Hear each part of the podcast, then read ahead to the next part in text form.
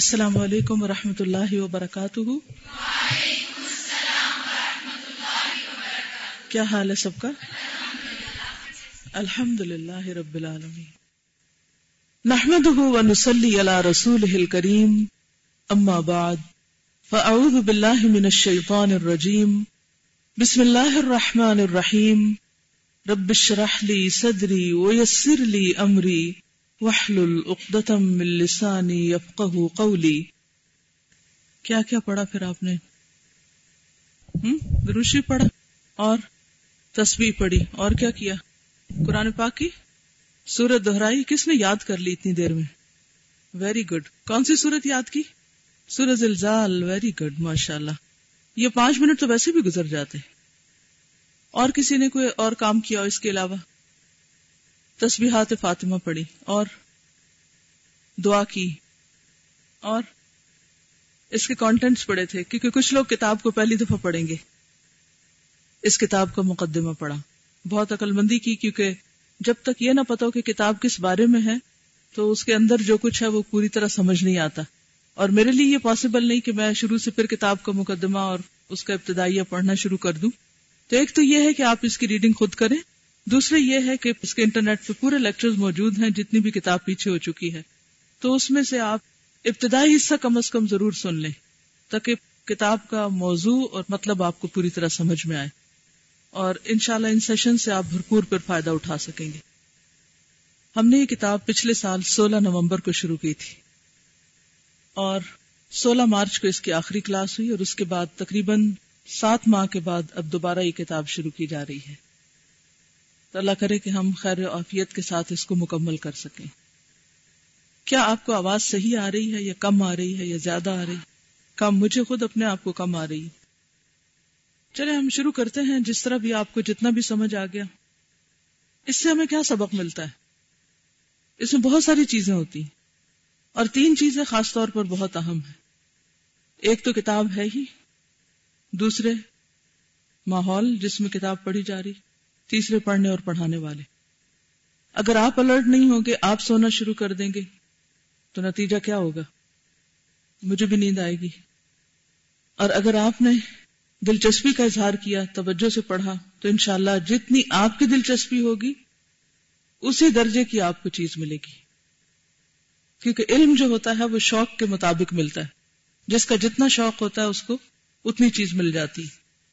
تو دیکھیے کہ آپ کیا لیتے ہیں۔ آپ میں سے ہر ایک سوچے کہ وہ آج کیا لے کے جانے والا ہے، اور اس ماحول کو درست کرنے میں صفوں کی درستگی، اور کوشش کریں کہ میکسیمم لوگ جو ہم نگاہوں کے سامنے آئیں تو زیادہ فائدہ اٹھائیں گے، جو لوگ لیٹ آئیں وہ پھر باہر چلے جائیں۔ چلیے، صفحہ نمبر 279، 279، فصل 60، عقوبات قدریہ کی ذیلی اقسام۔ عقوبات عقوبت کی جمع ہے۔ عقوبت کہتے ہیں سزا کو۔ عقوبات قدریہ، قرآن مجید کی تفسیر میں آپ نے 2 لفظ پڑھے ہوں گے، شرعی اور کونی یا قدری۔ قدری کو آپ قدرتی بھی کہہ سکتے ہیں ایک طرح سے، یا قدری وہ جو چھپی ہوئی ہوتی۔ آپ نے گرامر میں پڑھا ہوگا کہ یہاں پر فاعل مقدر ہے یا ضمیر مقدر ہے، یعنی سامنے نظر نہیں آ رہا۔ عقوبات قدریہ کی 2 قسمیں ہیں۔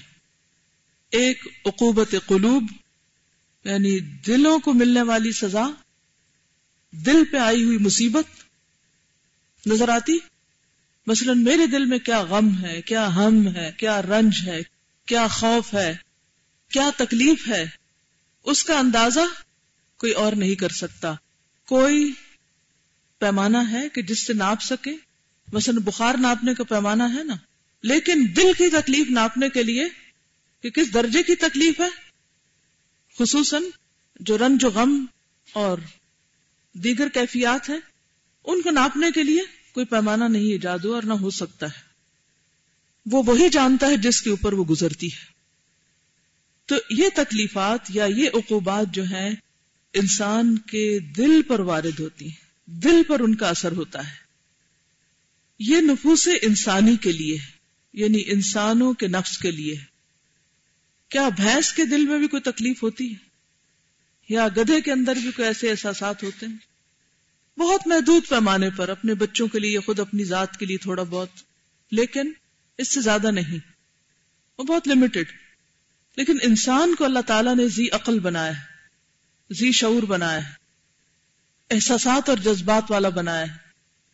اس بنا پر جس درجے کے اس کے احساسات ہوتے ہیں اسی درجے کی اس کے اندر تکالیف ہوتی ہیں, یا پھر خوشی اور مسرت کا احساس بھی ہوتا ہے. یہ نہیں کہ صرف عقوبات ہی ہوتی ہیں یا سزائیں ہی ہوتی ہیں یا دکھ درد ہی ہوتے ہیں, بلکہ انبساط, شرح صدر, خوشی, اطمینان, سکون اور سکینت بھی ہوتی ہے. تو کہتے ہیں کہ یہ نفوس انسانی کے لیے ہے جو انسان کے قلب سے وابستہ ہیں, یعنی دل کے ساتھ متعلق ہیں. دوسری عقوبت ابدان و اموال ہیں. ابدان یعنی بدن کی جمع, جسم, اور اموال یعنی مال. وہ مصیبتیں جو جسم اور مال پہ آتی ہیں, جسمانی مثلا بیماریاں وغیرہ, اور مال پہ جیسے مال کا ضائع ہونا یا نقصان ہونا. جو عقوبت قلوب کے لیے ہے, یعنی دل کی جو عقوبت ہے, اس کی دو قسمیں ہیں. ایک مثبت غم و الم کی شکل میں ہے, اس کی ضرب قلب پہ پڑتی ہے. دوسری وہ جس سے اس کا وہ مادہ ہی منقطع ہو جاتا ہے جس سے قلب کی حیات اور اصلاح وابستہ ہے. یعنی یا تو چوٹ لگے گی اور آپ رنج و غم میں مبتلا ہوں گے اور آپ کے احساسات تیز ہو جائیں گے اور آپ جاگ اٹھیں گے اور آپ ہوش میں آ جائیں گے, اور کیا ہوگا, اس سے سبق سیکھیں گے کوئی.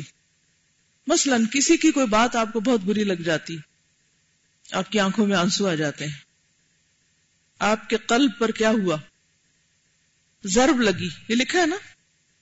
اور یہ ضرب جو ہے یا یہ چوٹ جو ہے, یہ جو کسی بندے سے آپ کو لگی, یہ یا تو مثبت ہوگی یا منفی ہوگی. مثبت کس شکل میں ہوگی کہ جب آپ کو رنج پہنچا, آپ نے اپنے رب کو یاد کیا, آپ کو اپنی غلطی کا احساس ہوا, آپ نے توبہ استغفار شروع کر دی, آپ اللہ کی طرف راجع ہو گئے اور آپ کی اصلاح ہو گئی. آئی تو تھی مصیبت, لیکن مصیبت ذریعہ بنی کس کا, دنیا میں ہی توبہ کر لینے کا. مثلا کوئی آپ کا دل دکھاتا ہے اور آپ کو رونا آتا ہے, تو اس وقت اگر آپ کا دل جاگ اٹھے تو آپ کیا سوچ سکتے ہیں کہ میں نے بھی تو کسی کا دکھایا ہوگا. آپ کو فوراً کوئی بات یاد آ جاتی ہے, ایک دم فلیش ہو جاتا ہے, اوہ فلاں جگہ بھی ایسی سچویشن ہوئی تھی, جو آج اس نے میرے ساتھ کیا ہے وہ میں نے بھی کل کسی کے ساتھ کیا تھا. اور اسی لمحے آپ کیا کہتے ہیں, لا الہ الا انت سبحانک انی کنت من الظالمین. پھر آپ بلیم گیم نہیں کرتے کہ دوسرے کے اندر ہی نقص نکالنے لگے اور اس کو بلیم کرنے لگے یا غیبت کرنے لگے, یا پھر آپ ایسا رونا دھونا کرنے لگے جس کا کوئی نتیجہ نہ نکلے. تو یہ تکلیف کیا ہے, بندے کے حق میں خیر اور بھلائی ہے, اس لیے اس کو انہوں نے کیا کہا, مثبت غم و الم. دوسری وہ جس سے اس کا وہ مادہ ہی منقطع ہو جاتا ہے, یعنی چوٹ لگتی ہے اور انسان تھوڑی دیر کے لیے اس کو تکلیف ہو جاتی ہے اور پھر کہتا ہے ہاں ایسا تو ہوتا ہی رہتا ہے, اور پھر وہ بے حس ہو جاتا ہے. پھر ایک اور چوٹ لگتی ہے تو وہ پہلے سے زیادہ, جس کو کہتے ہیں نا, ڈھیٹ ہو جاتا ہے, پھر اور ڈھیٹ ہو جاتا ہے. لہذا کوئی چوٹیں اور رنج اور غم اور دکھ اس کو کچھ اثر نہیں کرتے اور وہ کسی چیز سے سبق نہیں لیتا. یہ کیا ہے, یہ عقوبت, یہ سزا کیسی ہے, منفی ہے, جس سے اس کا نقصان ہو جاتا ہے. تو کہتے ہیں کہ دوسری وہ جس سے اس کا وہ مادہ ہی منقطع ہو جاتا ہے جس سے قلب کی حیات اور اصلاح وابستہ ہے. یعنی اصلاح جو ہے اور زندگی قلب کی ختم ہو جاتی ہے, دل بے حس اور مردہ ہو جاتا ہے. اتنی بات سمجھ آ گئی؟ تھوڑی سی ٹیکسٹ مشکل ہے, تھوڑے مفہوم ذرا سے سمجھنے مشکل ہے, لیکن اتنے بھی نہیں کہ آپ نہ سمجھ سکے. ان سب باتوں کو پڑھ کر ہم سب کو کیا کرنا ہے, اپنا جائزہ لینا ہے کہ میں کسی دکھ, تکلیف, رنج, غم, الم کے موقع پر کیسے ریئیکٹ کرتی ہوں, میری کیفیت کیا ہوتی ہے. داؤد علیہ السلام بیٹھے ہوئے تھے, دو لوگ اوپر سے اتر آئے اور انہوں نے آ کے اپنا مقدمہ پیش کیا. بات کچھ تھی لیکن انہوں نے فوراً کچھ اور چیز سیکھی اس سے. واقعہ کچھ پیش آیا, ان کو پتہ چل گیا میرے رب نے مجھے آزمایا ہے. اور اس وقت کیا ہوا, خرہ گر پڑے وہیں, راکعاً رکوع کرتے ہوئے, یعنی جھک گئے اللہ کے آگے, واناب اور پلٹ آئے. یہ مصیبت یا یہ تکلیف ان کے اللہ کے قرب میں اضافے کا ذریعہ بنی. اس کے برعکس یہی چیز جب ایک عام انسان کو پیش آتی ہے تو اس کا طرز عمل کیا ہوتا ہے. مثلا کسی اور کے پاس ایسے لوگ آتے تو وہ کیا کہتے, پولیس کو بلواتے اور اٹھا کے لے جاتے. بات یہ کہ جو بھی کوئی واقعہ ہوتا ہے, مومن کی نگاہ جو ہوتی ہے وہ عبرت کی نگاہ ہوتی ہے, اور وہ ہر واقعے سے سبق سیکھتا ہے. اس لیے اس کے لیے جہاں نعمتیں خوشحالی کا ذریعہ ہوتی ہیں, وہاں تکلیفیں بھی کس کا ذریعہ ہوتی ہیں, سبق حاصل کرنے کا ذریعہ, اور وہ بھی اس کے حق میں خیر و بھلائی بن جاتی ہیں. جیسے حدیث میں بھی آتا ہے نا کہ مومن کا ہر حال اس کے لیے کیا ہے, ہر حال میں اس کے لیے خیر ہی خیر ہے. مصیبت آتی ہے صبر کرتا خیر ہے, خوشی ملتی ہے شکر کرتا خیر ہے, لہذا اس کا ہر حال خیر ہی خیر ہے. اور یہ چیز مومن کے سوا کسی اور کو نصیب ہی نہیں ہوتی کہ وہ ہر حال میں پازیٹو رہے, ہر حال میں خیر پر نظر رکھے. اگر ہم ہر حال میں ہر سچویشن سے خیر نہیں نکالتے اور اللہ کے مزید قریب نہیں ہوتے تو گویا ہمارے ایمان میں کمی ہے. پھر ہمیں اپنے ایمان کی اصلاح کی فکر کرنے کی ضرورت ہے. جب میں یہاں ہال میں داخل ہوئی تو میں سوچ رہی تھی کہ میں کہاں جا رہی ہوں, کہاں بیٹھی ہوں, اور سوچ رہی تھی کہ میرے دائیں جانب یہاں اس سڑک سے تھوڑا سا آگے جائیں تو ایک اسپتال ہے, بائیں جانب قبرستان ہے, پیچھے پولیس اکیڈمی ہے, اور آگے یونیورسٹیاں ہیں دو, فاسٹ اور اسلامک یونیورسٹی. کیا سبق ملتا ہے؟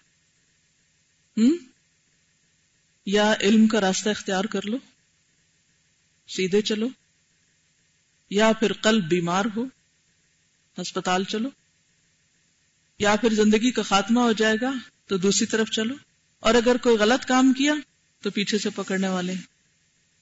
یہ ہم میں سے ہر شخص کی زندگی کا حال ہے, صرف اس بلڈنگ میں یا اس کمرے میں بیٹھنے کا حال نہیں. یہ تو سبق سکھا رہا ہے ہم کو. بہترین راستہ کون سا ہے؟ علم کا راستہ. وہ آپ کو نصیب ہے ابھی, اس کی قدر کریں, اس پر شکر کریں. یہ راستہ انسان کے دل کو بیمار ہونے سے بچاتا ہے, یہ راستہ انسان کو اللہ کی پولیس کے پکڑ سے بچاتا ہے, یہ راستہ انسان کو مرنے کے بعد بھی زندہ رکھتا ہے. علم انسان کو مرنے کے بعد بھی زندہ رکھتا ہے. امام بخاری مر کے بھی مرے نہیں ہیں, زندہ ہیں. لیکن بہت سے لوگ جنہوں نے دنیا میں بڑی دولت شہرت پائی, ہمیں نہیں معلوم کہاں چلے گئے. کچھ لوگوں کے پاس موت آئی تو وہ مجرم تھے, اللہ کی پولیس نے ان کو پکڑ لیا. کچھ لوگ اس حال میں دنیا سے گئے کہ ان کے دل بیمار تھے. تو یہاں بھی یہ دلوں کی بات کرتے ہیں کہ یہ مادہ جب منقطع ہو جاتا ہے تو پھر اس کی جگہ اس کی ازداد پیدا ہو جاتی ہیں. ازداد کا مطلب تھا اپوزٹ چیزیں پیدا ہو جاتی ہیں. ان دو قسم کی عقوبتوں میں سخت ترین عقوبت قلوب کی عقوبت ہے, یعنی سب سے بدترین سزا یا تکلیف یا بیماری کیا ہے؟ دل کی. اور قلوب کی عقوبت ہی عقوبت ابدان کی اصل اور جڑ ہے. یعنی جسم جو بیمار ہوتے ہیں اس کے پیچھے بھی دراصل اصل چیز کیا ہے؟ دلوں کی بیماری, دل پہ آنے والی آفت. یعنی انسان کی جو سوچ ہے, انسان کے جو خیالات ہیں, انسان کے اندر کی حس یا بے حسی جو ہے, اس کے اثرات صرف دل تک نہیں پھر رہتے, اس کے اثرات جسم تک بھی جاتے ہیں. قلوب کی عقوبت اگر قوی, بھاری اور شدید ہو جائے, سخت ہو جائے, تو وہ قلب سے متجاوز ہو کر, یعنی گزر کر, دل سے آگے گزر کر جسم تک اس طرح پہنچ جاتی ہے جس طرح بدن کی تکلیف قلب تک سرایت کر جاتی ہے. یعنی بوتھ ویز, یعنی آپ کے دل کو چوٹ لگی, وہ دل تک نہیں رہتی. آپ دیکھیے کہ دل سے ہر لمحہ خون جو ہے وہ پورے جسم تک جا رہا ہے. کہاں تک؟ ہمارے ایک ایک بال کی جڑ تک, باریک سے باریک حصے تک. ایک ایک سیل, سیل کتنا ہوتا ہے؟ بہت باریک بہت چھوٹا، دیکھ بھی نہیں سکتے آنکھ سے، وہاں تک بلڈ سپلائی ہوتی. کہاں سے جاتا ہے یہ بلڈ؟ دل سے. اگر دل صحت مند ہے، دل مطمئن ہے، دل خوش ہے، تو کیا ہوگا؟ وہ سارے جسم میں کیا لے کر جائے گا؟ خوشی، اطمینان، راحت، سکون. اور اگر یہاں تکلیف ہے تو یوں لگے گا کہ جیسے سارا جسم زد میں آ گیا. سب اس تجربے سے گزرتے ہیں. اسی طرح اگر آپ کے ہاتھ کو کوئی چوٹ لگتی ہے یا سر کو کوئی لگتی ہے تو وہ سر تک نہیں رہتی، اس کا اثر کیا دل تک جاتا ہے؟ سر درد ہو تو کیا آپ بہت خوش ہو سکتے ہیں؟ نہیں. جسم کے کسی حصے میں درد ہو، بخار ہو، قدرتی طور پر آپ کا دل بھی ساتھ ملوث ہو جاتا ہے، چاہے دل کو براہ راست کوئی تکلیف ہو یا نہ ہو. نفس انسانی جب جسم سے جدا ہوتا ہے، یعنی روح جب الگ ہوتی ہے، تو عقوبت یعنی سزا کا تعلق اور اس کے احکام کا رشتہ نفس سے قائم ہو جاتا ہے. اس وقت عقوبت قلب کا ظہور پوری قوت سے ہو جاتا ہے. یعنی جسم تو چلا گیا، ساری تکلیف مصیبت اب کس پہ آ پڑی؟ دل پہ آ پڑی، نفس پہ آ پڑی، اور بالکل علانیہ اس کا ظہور ہونے لگتا ہے. اسی عقوبت کا نام عذاب قبر ہے. بہت سے لوگ یہ سوال کرتے ہیں نا کہ قبر کے اندر جسم تو مٹی بن جاتا ہے، اور ہم نے تو کبھی نہیں دیکھا کہ وہ جسم جو ہے وہ آگ میں کہیں تپ رہا ہو، تو پھر کس قسم کا عذاب ہے؟ وہ عذاب کس کو محسوس ہوتا ہے؟ ہماری روح کو ہوتا ہے، جس کے اثرات ہمارے بدن تک جاتے ہیں. بدن یا تو ہڈی گوشت کی شکل میں ہے یا وہ مٹی میں ملا ہوا ہے وہ بدن ہی. کل قیامت کے دن جب اللہ تعالیٰ آپ کو اٹھائیں گے تو دوبارہ ساری چیزیں کیا ہو جائیں گی؟ پھر اکٹھی ہو جائیں گی، سارے ذرات پھر آپ کے واپس لوٹ آئیں گے، اور پھر آپ اگ جائیں گے زمین سے جیسے پہلے اگے تھے. تو یہ کہنے کا مطلب یہ ہے کہ اگر ہم دلوں کی اصلاح نہیں کرتے تو دلوں کے اوپر جو عقوبت آتی ہے یا جو تکلیفات آتی ہیں وہ مر کے بھی پیچھا نہیں چھوڑتی، وہ ساتھ چلتی ہیں. اس وقت عذاب قلب کو برزخ سے وہ نسبت ہوتی ہے جو عذاب ابدان کو اس دنیا سے نسبت ہے. یعنی جس طرح اس مادی دنیا میں مادی جسم کو مادہ چیزوں سے چوٹ لگتی ہے. کیا کہا میں نے آپ کو؟ پتہ نہیں جہاں یہ چیزیں ہوں وہاں رحمت کے فرشتے نہیں آتے. آج کل یہ بڑی وبال اور عذاب ہے کہ ہر بوتل کے اوپر تصویریں بنی ہوئی ہیں. آئندہ کبھی بھی کوئی بوتل یہاں نہ رکھیں، اس کو ابھی تو میں دراز میں ڈالنے لگی ہوں، اور گھر میں بھی اس بات کا خیال رکھا کریں. شکر بھی نظر پڑ گئی، اگر فرشتے یہاں نہ ہوں تو کیا فائدہ. اوکے، تو بات میں یہ کر رہی تھی کہ مادی جسم کو کس سے چوٹ لگتی ہے. مثلاً یہ گلاس اگر میں اپنے ہاتھ پہ ماروں تو کیا ہوگا؟ کس کو چوٹ لگے گی؟ ہاتھ کو. مرنے کے بعد ہاتھ تو مٹی میں گھل جائے گا. تو وہ جو عذاب قبر نام کی چیزیں ہیں کہ سانپ ڈستے ہیں اور فرشتے آ کے گرز مارتے ہیں لوہے کے ڈنڈے، تو جسم تو پہلے ہی مٹی ہے، تو جسم کو تو نہیں پڑتے، تو وہ کدھر جاتے ہیں، کہاں پڑتے ہیں؟ وہ ایک طرح سے جو کچھ بھی ہوتا ہے، ایک تو یہ کہ غیب کا علم ہے، ہم اس سے بے خبر ہیں، ہم اس کی اصل حقیقت نہیں جانتے، لیکن علماء نے مختلف طرح اس کی تشریح کی، جس میں سے ایک تشریح یہ ہے کہ وہ ساری کیفیات دراصل عقوبت بدن کی بنسبت عقوبت قلب کے ساتھ منسلک ہو جاتی ہیں. اور جس طرح ہاتھ کو چوٹ لگتی ہے تو اس کا اثر دل تک جاتا ہے، ایسے ہی جب وہ دل پہ ساری کیفیات آتی ہیں تو جسم جس بھی حالت میں ہوتا ہے اس تک وہ منتقل ہوتی ہیں، خواہ اس کا ایک ذرہ یہاں اور ایک کہیں اور کہیں، وہ آپس میں خود ہی کنیکٹ ہو جاتے ہیں. کیونکہ صحیح عقیدہ کیا ہے؟ عذاب قبر روح اور جسم دونوں پر ہوتا ہے. لیکن دنیا میں کیفیات پہلے جسم پہ آتی ہیں پھر روح کی طرف جاتی ہیں. برزخ میں پہلے کیفیات دل پہ آتی ہیں اور اس سے روح کی طرف یا قلب کی طرف منتقل ہو جاتی ہیں. ایک اور یہاں پر غلط فہمی دور کر لیں کہ قلب صرف جسم میں اس گوشت کے ٹکڑے کا نام نہیں ہے، ٹھیک ہے نا، کیونکہ بعض اوقات اس ٹکڑے کے اندر کئی طرح کی تبدیلیاں ہوتی ہیں جسمانی طور پر.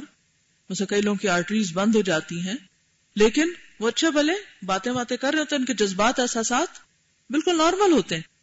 تو وہ تو ایک چیز ہے جس کے اندر وہ ساری چیزیں کنیکٹ کر دی گئی. وہ کنیکشن کس طرح کے ہیں اس کی اصل حقیقت اللہ ہی بہتر جانتا ہے. لیکن بہرحال یہ مفہوم سب کو معلوم ہے، کیونکہ قرآن مجید میں یا ہمارے دین میں جو عقل ہے اس کا تعلق برین سے نہیں بلکہ کس سے ہے؟ قلب سے ہے. لہم قلوب لا یفقہون بہا, ان کے دل ہیں وہ ان سے سمجھتے نہیں. لا یعقلون کا لفظ جو آیا ہے تو وہ بھی عقل جو ہے اس کا تعلق صرف دماغ سے نہیں, اس کا بھی کوئی نہ کوئی رول ہے, اس کی بھی کوئی نہ کوئی اپنا کام کرنے کا طریقہ یا کمیونیکیشن ہے, لیکن اصل چیز جو احساسات رکھتی ہے وہ کیا ہے؟ دل ہے.